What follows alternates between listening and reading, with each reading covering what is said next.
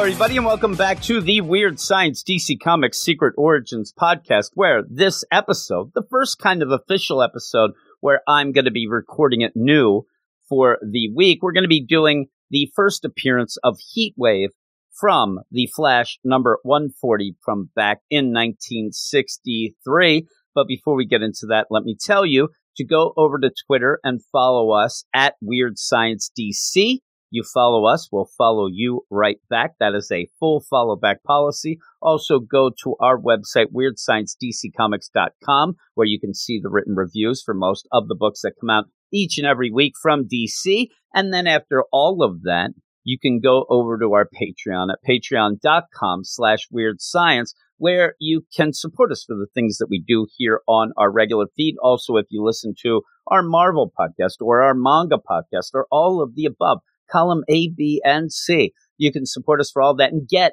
a ton of shows in return. I'm not the type of person that wants to say, hey, just give us money for no reason because of what we already do. I like to have it where if you do like the podcast and you want more podcasts and, and podcasts that are very, very similar to the one that you're going to be listening to after I'm done giving you my spiel. This Secret Origins was a podcast that started on the Patreon way back when. But with that, there are a lot of very similar ones. Go to patreon.com slash weird science to check that out. One of the other things that we do each week, me and Eric, we get together on a Thursday night and we record our Patreon only spotlight podcast where two books from that week's, you know, books are picked by the badasses of the Get Fresh crew, Beep Boop, and that is the highest level of the Patreon, just to let everybody know.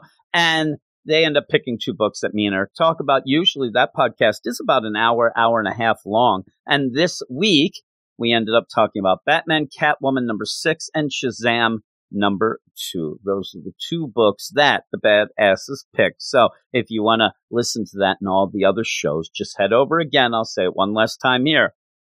Patreon.com slash weird science. All these links will be in the show notes, all of that going on. But we're going to go right now to really the first episode. I'll probably just call it the first episode. Who knows? But it's the first episode that I'm going to do live kind of that week for, you know, the Secret Origins podcast. And why I'd like to do that is because that way I can kind of make it relevant and, you know, put some synergy to the books that are coming out and whatnot. That's why I ended up picking Heatwave. Heatwave was in the Flash that came out this week while I'm recording, also in the Suicide Squad and the Swamp Thing book. So everything's coming up Heatwave. So why not talk about his first appearance? And we're going to go right now to talk about the Flash number 140.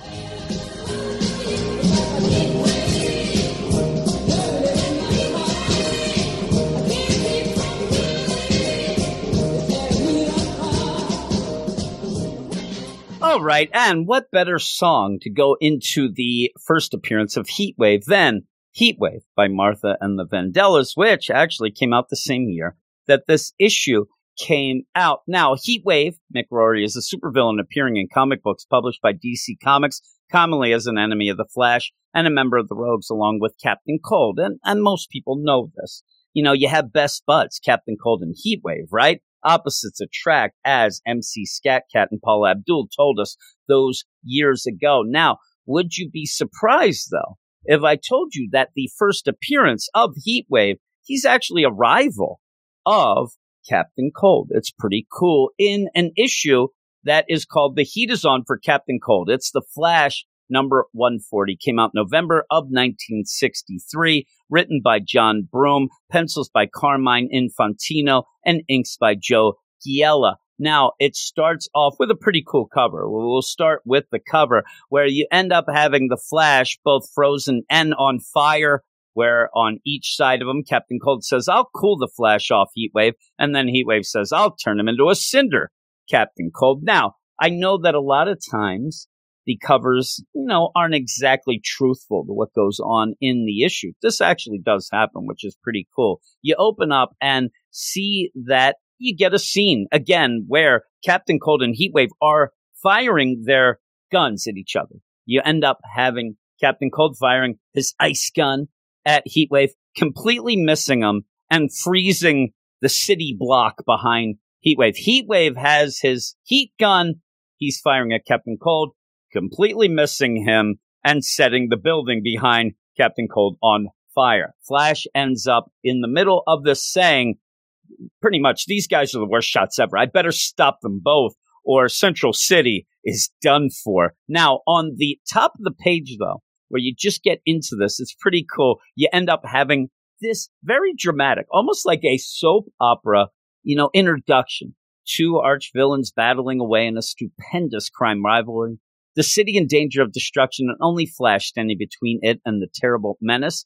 And, as if that weren't enough, there is also mystery, intrigue, and glamour in this exciting story, which we call The Heat is On for Captain Cold.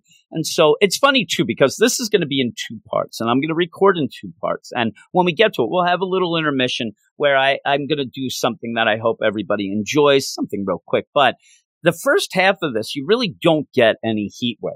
We'll get that heavy in the second half, but in the first half, we're setting up the story where fiancés Barry Allen and Iris West have gone out for a dinner date very fancy too. Barry's, you know, pretty much in a tuxedo. Iris is in this nice dress where she has those fancy gloves that go all the way up to your elbow, which means you're rich, I think, even though they're not, but you kind of, you know, kind of look it.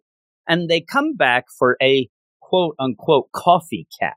They're going to have some coffee. They put on the television and the television program Dream Girl is on. Now, they don't really explain what this television show is, Dream Girl, but there is a girl. She's the Dream Girl. You don't really get her name until the end, but I don't know what she's doing. She's just kind of standing there talking, and she says, This is your TV Dream Girl, here to say goodnight to you and you and wish you pleasant dreams. See you later. I'm Dream Girl. Now, with that, Barry is completely oogling Dream Girl on the TV. He is seemingly smitten by Dream Girl. Iris sees this and gets mad. She turns the TV off. And Barry goes, Gosh, Iris, what'd you do that for? And Iris goes, I didn't like the way you were staring at that girl, Barry Allen. And really, if you have your fiance and she starts calling you by your first and last name, you got to pipe down. Things are bad. She's mad. Come on, Barry. Read the room here. Barry doesn't read the room. He goes, I wasn't staring. I was just waiting for Dream Girl to turn around. I, oops. And then he goes, Oh my God, it slipped out. Now Iris freaks out. You were doing what? And the way that I'm getting this is that she thinks Barry was saying, I was waiting for her to turn around so I could look at her butt. I don't, I don't know what else he'd be looking at. She gets mad. And so then he thinks, I got to think fast. Now he's the Flash. So it's funny. I better talk fast and convincingly. Now, when that is said, and what you would think, is he going to lie to Iris? I mean, why would, like, he was just watching TV he's not going to lie because there's a reason why he was staring at Dream Girl. And he just tells Iris the truth, which sets up the story. He leaves one little bit of information out, and that bit of information is the idea that he's the Flash. So, what happens a lot back in the day with this when he's talking to Iris? It's always that he bumped into the Flash. Oh, by the way, Flash came by where, oh my God, I saw Flash at lunch. Hey, Flash was at the gym. So he goes, I bumped into Flash this afternoon. He told me a strange story. I might as well tell you about it. I was going to before, but you know, we were at dinner and stuff. So I'll tell you now. And he says, it seems the law firm of Willens and Cole left an urgent message for Flash at police headquarters, asking him to contact them as soon as possible. And when he goes to the lawyers, he finds out that there is a will that they need help with. And, and Flash, in, in the meantime, I think that Flash is like, really? Like what do you think i do here? Like that that doesn't sound so you end up having this lawyer kind of butter flash up and he goes well you know the poor people in central city will soon have reason to thank and love you. It's like mm, i'm listening like what has to do with this will and what's going on and it's a crazy story where you ended up having a rich client a mining magnate who he says he has a passion for anonymity, but then they say the name anyway, named Wilson Varner. And what ended up happening, he had just died. And in his will, there's a strange request. When he was a bit younger, he ended up a rich guy. He was on a ocean cruise liner and it ended up jackknifing into another ocean cruise liner. I believe the captain might have been drunk. Not verified, allegedly. It has, I mean, you should see this picture. It's a jackknife of two ocean liners. Who didn't see this coming? But you end up where during the, you know, the disaster here, all the things and all the hubbub, he had a, a two year old daughter that disappeared, a baby daughter that was traveling with him, disappeared and was never found. The only thing that they can use to identify her was a diamond birthmark on the back of her neck. And this lawyer ends up giving Barry, gives Flash this photograph of the girl and the little diamond deal. Now, with all of that, they say her name's Priscilla Varner. She has this birthmark and you have to find her because the will is going to leave her $2 million. Also, if you find her, 10 million goes to the poor of Central City if I am Priscilla Varner and I'm found, I'm a little ticked off that that's not reversed. I know it's it's nice to give to the poor of Central City, but really, like I'm your lost daughter, and you're going to give 10 million to the poor and only 2 million to me, please. But they end up having that, and, and with that, okay, eh, that's very unusual. But Flash, and they say, Flash says, "Well, why do I need to do this, and what happens if, if we don't find her?" And the, then the kicker here is, well, if we don't find her, and by the way, we had a year to find her, but we dilly dallied a bit. There's only one day left. We, we have to find her by tomorrow night, sundown, or else the, the ne'er do wells uh, relatives of Mr. Varner will get the inheritance and they're very unworthy of it.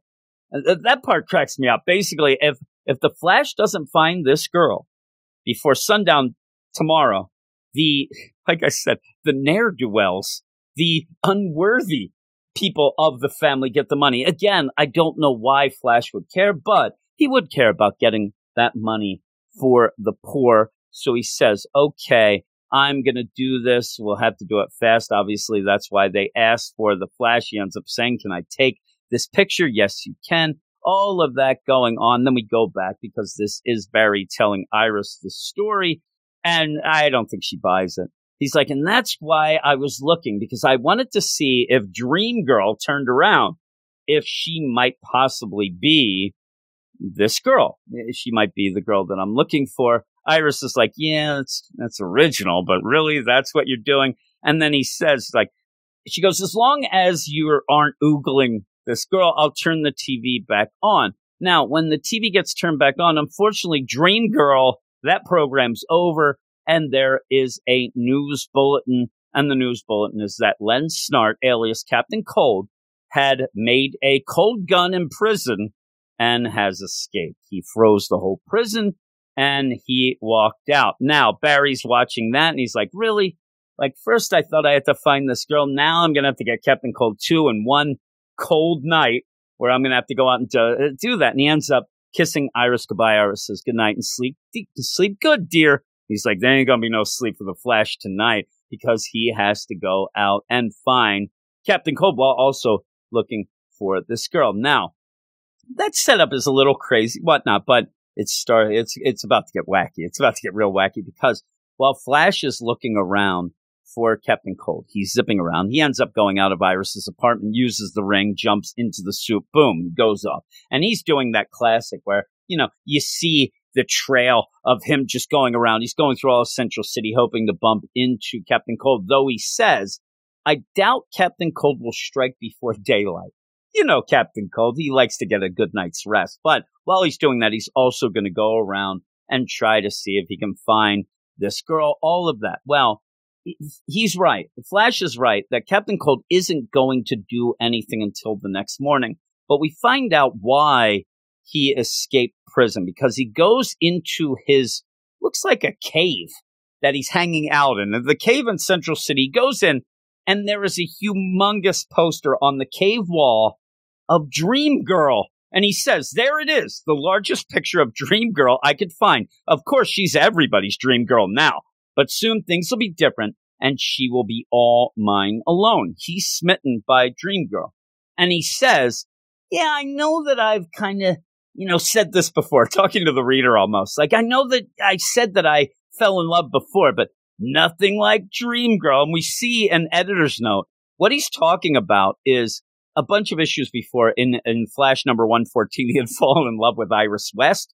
And then six issues ago in issue number 134, he had fallen in love with Miss Twist. So, you know, Leonard Snart's heart goes where Leonard Snart's heart wants to go. And right now it wants Dream Girl, especially because he has the biggest poster known to man of Dream Girl on his cave wall. Well, he ends up saying to himself, ah, yeah, let me think back to what I did and how I got out of jail and all that. So in my mind, I'm thinking, okay, they're going to show us how he made this cold gun. They said on the news that he ended up using parts that he took from the refrigerator in the prison and made a gun.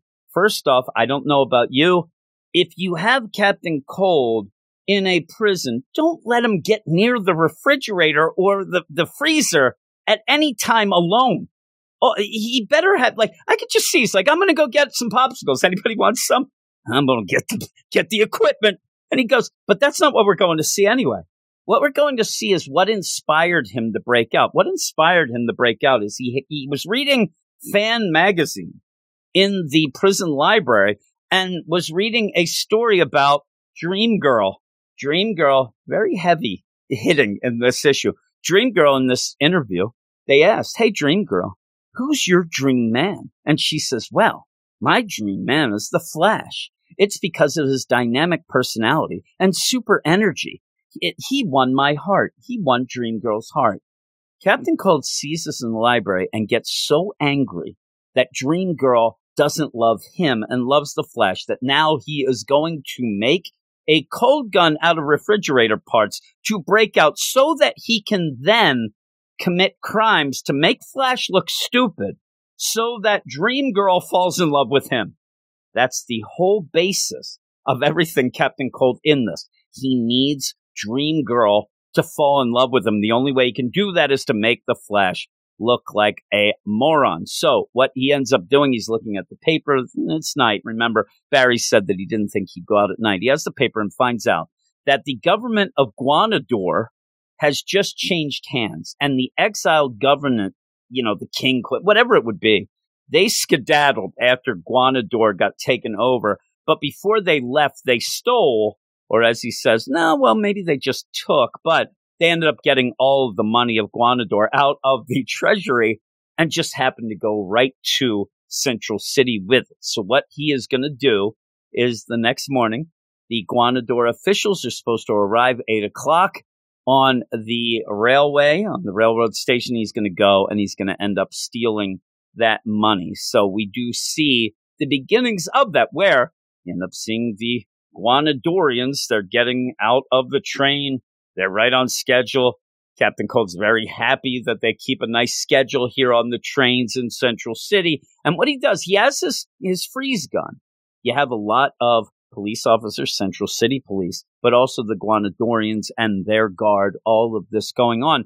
And I guess that Leonard thinks, well, I could either shoot all of these people or I can shoot the cloud that pretty much is only about eight feet above everyone. This cloud is so low in the sky, it's unbelievable. But if I shoot this cloud, somehow what looks like green freeze energy will come out of the cloud looking like frozen lightning bolts and somehow will hit everybody involved and I'll just go and grab the money. Does it. I mean, it works. I mean, how crazy is it when it does work? He does this and then he starts to get away with the money and the Flash shows up and he goes, Oh my God, this was a cinch. Oh no, the Flash caught me with my hands full. And Flash yells, At last, my long night's visual has paid off. I've come across Captain Cold. And that's where the issue itself stops for a tiny bit of an intermission. And so with that, I'm going to stop for an intermission and I'm going to try something out that will do, you know, as we go on, something where I talk about some things that happen during the month that this issue came out.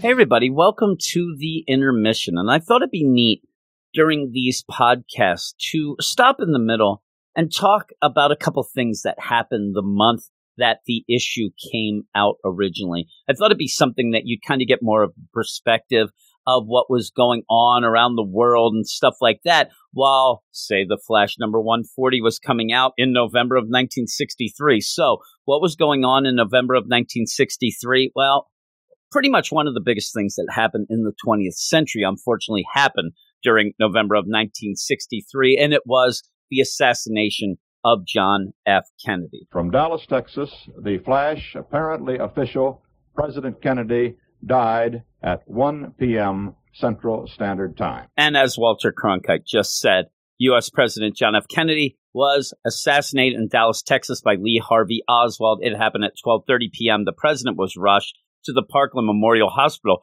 where they desperately tried to save him. They were not able to and he was officially pronounced dead at 1 p.m. Now, with that, it really put a funk in the United States, especially, but there were other things going on that month. And before that happened, over there in jolly old England, Beatlemania was hitting pretty hard. I'm a huge Beatles fan, so any sort of issue that's coming out in the 60s, we're probably going to be talking a little Beatles during this intermission. But during the month of November of 1963, and specifically November 4th of 1963, the Beatles performed for Queen Elizabeth II at the annual Royal Variety Performance, where John Lennon, introducing their final song of the night, ended up saying this famous line. Thank you. For our last number, I'd like to ask your help. Would the people in the cheaper seats clap your hands? And the rest of you, if you just rattle your jewelry. Thank you. We'd like to sing a song called Twist and Shout.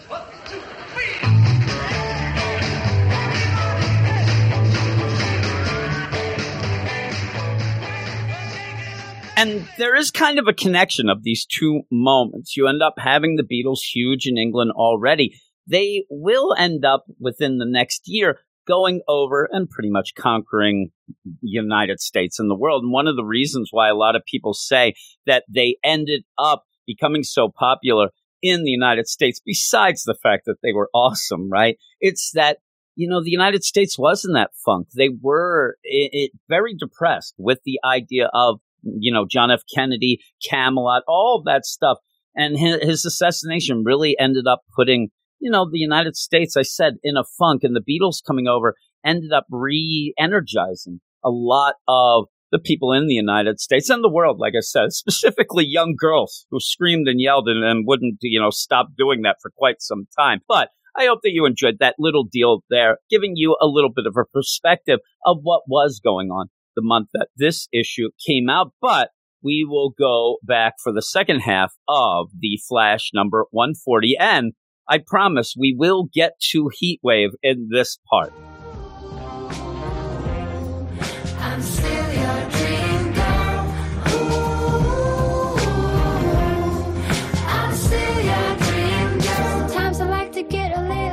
Welcome back, everybody, and we're gonna get some Heatwave. As I said, we're gonna get them very quickly because Barry Allen is running very fast around Captain Cold. His plan here, because Captain Cold stole money, froze all of the police and the guards. So you end up where Barry's just running around. Flash is running around really fast. And it's one of those nowadays he does this to kind of suck the air out of everything and, and make the villain pass out. This is just so that Captain Cold will fire his freeze gun where Barry Allen was, but isn't then and ends up where it seems like with the discharge of the freeze gun, that does give Barry a chance then to swoop in and grab Captain Cold from the back. And the plan works. He ends up grabbing him. But suddenly, from behind both of them, you end up seeing a hand with a glove, a gloved hand, with what looks like a trick lighter that's shaped like a gun, where he flicks the lighter on and that releases a heat beam or heat wave that ends up hitting Barry. And he's like, Oh my God, what was that? Who are you? And then you end up seeing Heatwave. And the first appearance of Heatwave here, where he has pretty much a white asbestos jumpsuit, some goggles, and a holster that is around his neck that goes down like under his armpit for some reason. And he goes, What? You want to know who I am? Well, how about that hot reception? Because allow me to introduce myself, the one enemy you'll never conquer, Heatwave at your service. And Barry's like, Oh, yeah? And tries to lunge quickly, obviously, at Heatwave, who shoots him again. And you end up having Flash go, Oh my God, that sizzling blast hitting me with the force of a pile driver. Ugh. And he falls down. Well, you end up having Captain Cold come over and say, Hey, buddy, that's pretty good. You're a real friend in need, Heatwave. How about helping me take this loot back to my cave and and we'll split it. We'll end up being partners. Let's go. And he's like, All right, well, lead the way.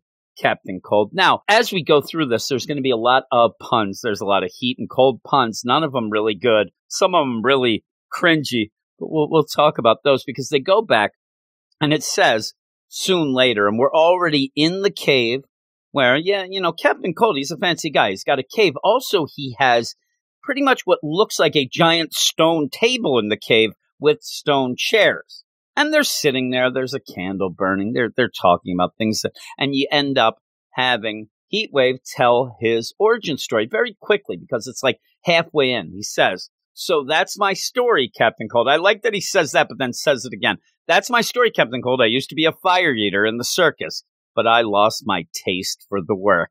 Oh my god! And then he ends up saying, "One day." You know, a week ago, I finally made up my mind. So he just pretty much quit the circus a week ago. He says, I made up my mind, but uh, I'm not going to tell you why. That's personal. That's personal reasons. But I must say, I'm going to embark on a criminal career in a big way. Naturally, with my circus background, you can understand why I chose the character of Heatwave. All right, it's more the gun to me, but that's that's fine. He was he was a fire eater, which then makes him be able to make a heat gun, which he says I created my own uniform, which really is bad, and my weapon, a heat gun and you end up having Captain Cold's like, that sure is hot stuff, Heatwave. You know, we'd make a good team. And since you have no hideout of your own, you're welcome to use mine. Now, with that, I kind of thought the ideal case, taking Heatwave back to his cave. I, don't know. I don't know if it's that cool to have a giant, giant poster of Dream Girl on, on the, the cave wall. So I was hoping, I hope he takes that down, right? I hope that Heatwave doesn't come in and is like, what's going on with that, you know, loser. Now, when they're sitting at the table, I'm like, oh, I guess that it is gone because I don't see it. It's because it's right behind him. This thing is humongous. Heatwave turns around and says, oh, oh, what's going on? Why do you have this big picture Dream Girl on your wall, Captain Cold? That's odd. And Captain Cold goes, what's so odd about it? And then here's where the trouble begins, where you end up Heatwave goes, well, you see, Dream Girl, she's the reason I gave up fire eating. I was determined to win her love and I knew the only way to do it was to show up Flash, her dream man. Exactly the plan that Captain Cold had. This is going to cause some friction. It does. They end up pretty much quick draw McGraw, both of them, and they fire their guns at each other. But because you have cold and heat going at it, they end up canceling each other out. And then you end up having Heatwave finally says, Bah, let's put it this way, Captain Cold. Whichever one of us can commit the most spectacular crimes in Central City will win Dream Girl. And then Captain Cold says, Suits me as far as I'm concerned, Heatwave. The bet is ice cold. The bet's ice cold, right? Really? First off, even if Dream Girl doesn't like him, I, I guess, you know, back in 63, you could kind of force your way. It's not right. But I don't know, because basically they've made up their mind. Whoever wins this gets Dream Girl. So they go off. Now, Flash is aware of this. This is all happening in this one day, by the way. You end up where Flash is like, oh my God, I, I was told that Heatwave and Captain Cold, there seemed to be in some sort of crime contest going around. They're going all out. Every time they run into each other, though, they start doing rootin' tootin' gun shooting and they're wrecking all of the city. This is pretty much what you got at the beginning uh, in the credits page and whatnot. So he's upset. Flash needs to stop them. Now, in the meantime, he's kind of forgot about the idea of finding this girl, not even thinking of Dream Girl, all this. I mean, Dream Girl's being thought of enough by Captain Cold and Heatwave. Well, Flash goes off, and I actually like the description here, and I wish we had this more because it's spurred on. The Monarch of Motion goes all out in a search for the duo. So he's looking for them, the Monarch of Motion, the Flash, looking for both Captain Cold and Heatwave to stop all this. Now, he ends up saying, Hey, I'm a scientist. I like it. He's like, As a scientist, everybody, I know that when there's heat it kind of glows. And I see like this glowing deal. It looks like the whole of Central City's on fire, actually. But I think that that might be the heat waves. I see that glowing over there. So he runs over and he's like, I was right. And it is heat wave again, battling Captain Cold where they're at a stalemate, where both of the guns. This is exactly how we left them in the cave before they left. They're both shooting directly at each other and it's negating and they're wasting time and energy. Uh, but when they see the flash, you end up having Captain Cold say, Hey, Heatwave, I propose that we have a little truce. Let's both of us attack Flash, take him down, and then after the bit with Flash is over, we go right back to our rivalry. Now, the thing that gets me about this is what they're saying is, and what Captain Cold's saying is, okay, we're going to not be against each other. But if you take down the Flash, in their mind, I think that's the ultimate to get Dream Girl, but they're going to team up. Maybe they'll both get the Dream Girl. Well, they end up both firing at Barry, at Flash. And this is where I said it's the cover. You end up having one side, Captain Cold's making them cold. The other side is hot. And I like this where it's like, oh my God, one side's frozen, the other's hot. What am I going to do? As you end up having, you know, Heat Wave and Captain Cold pretty much high fiving each other and stuff. Well, you end up where Barry, he turns his molecules into superconductors by vibrating them very quickly. And what that does then is it's like if you end up remembering McDonald's having the McDLT. The hot side's hot and the cold side's cold. Well, you're going to combine them here and make the cold side hot and the hot side cold. You're going to end up going all that so that it, he basically comes out of this. He's able to negate both of the guns. Now, what he then does is hilarious because he does that move where a lot of times he'll like, would you, would you his hand? He like goes real fast, fanning his hand. A lot of times I've seen him use that to cause, you know, a gust of wind and knock people over. This actually sucks the air out from between Captain Cold and Heat Wave to cause a vacuum that makes them slam into each other. And he says, I'm creating a vacuum between these two by scooping away the air between them. At super speed, the effect is to yank them together. Now, with that also, it, it like mentions, they say nature abhors a vacuum. I'll bet these two will also from now on, you know, nature abhorring that vacuum. I know my wife does when it comes to cleaning. That that is not an appropriate thing. So they they bash into each other. The vacuum between them, boom, they hit each other. They're knocked out. And Barry grabs them both and runs them to the police department and just deposits them there. Now, it seems as if the interrogation of them goes real quick because when he comes out of the police department, he goes, Oh man, interrogating them told me that they were both trying to impress Dream Girl I forgot all about Dream Girl. I have to go talk to her. It's getting late too. You see that it's getting late. Remember, he has to find this girl before sundown, and it's it's getting now. With that, seriously, if you haven't figured out by now that the girl he's looking for is Dream Girl, the only other person that has been in this book, unless it's Iris, it's got to be Dream Girl, and it is. But he goes and he's like, "Hey, Dream Girl, thanks for meeting me at this hotel." I swear to God, if Iris ends up seeing this, he is dead. And she's like, Oh my God, like, why'd you want to see me? He's like, I don't know, get near that mirror. It, he looks and he's like, Ooh, I see the reflection in the back of her neck.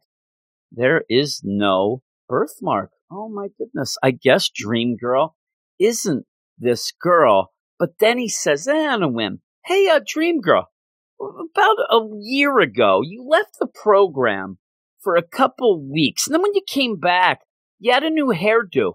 Why was that? What happened then? She goes, Oh, oh, you, you noticed that? Oh, yeah. Yeah, I used to have this birthmark and I got it removed, but we kept it on the down low. You know, you don't want people around to know that you're getting rid of birthmarks on the back of your neck.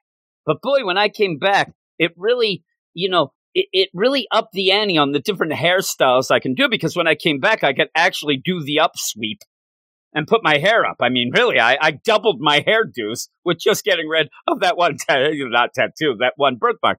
And he goes, really? Well, I don't want to pry, but what did that birthmark look like? Oh, I have a photograph of it.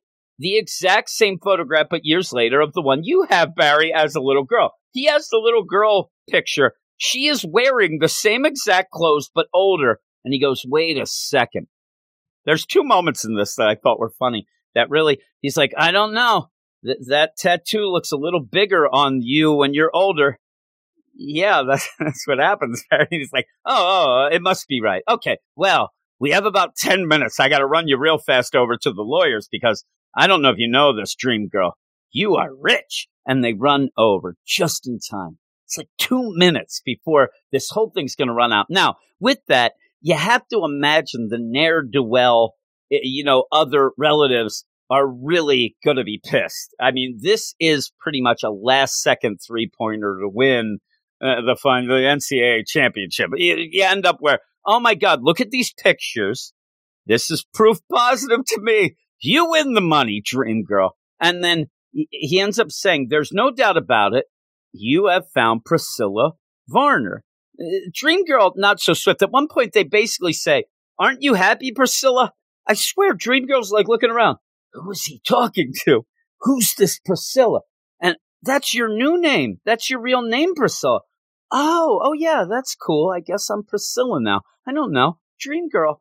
It's a little more of a ring than Priscilla Bar- Varner. But even that, she says, oh, this explains everything. I understand now. I ended up going to an orphanage at a young age, never knew my parents. Plus, I've always been afraid of water. I don't know if you know this, Flash, but I don't take baths on the reg. He's like, gross. She doesn't say that, but it'd be funny. Uh, and basically, you know, Priscilla, once Dream Girl, now Priscilla Varner, is now a millionaire. They give her that, and all of the poor in Central City are now rejoicing.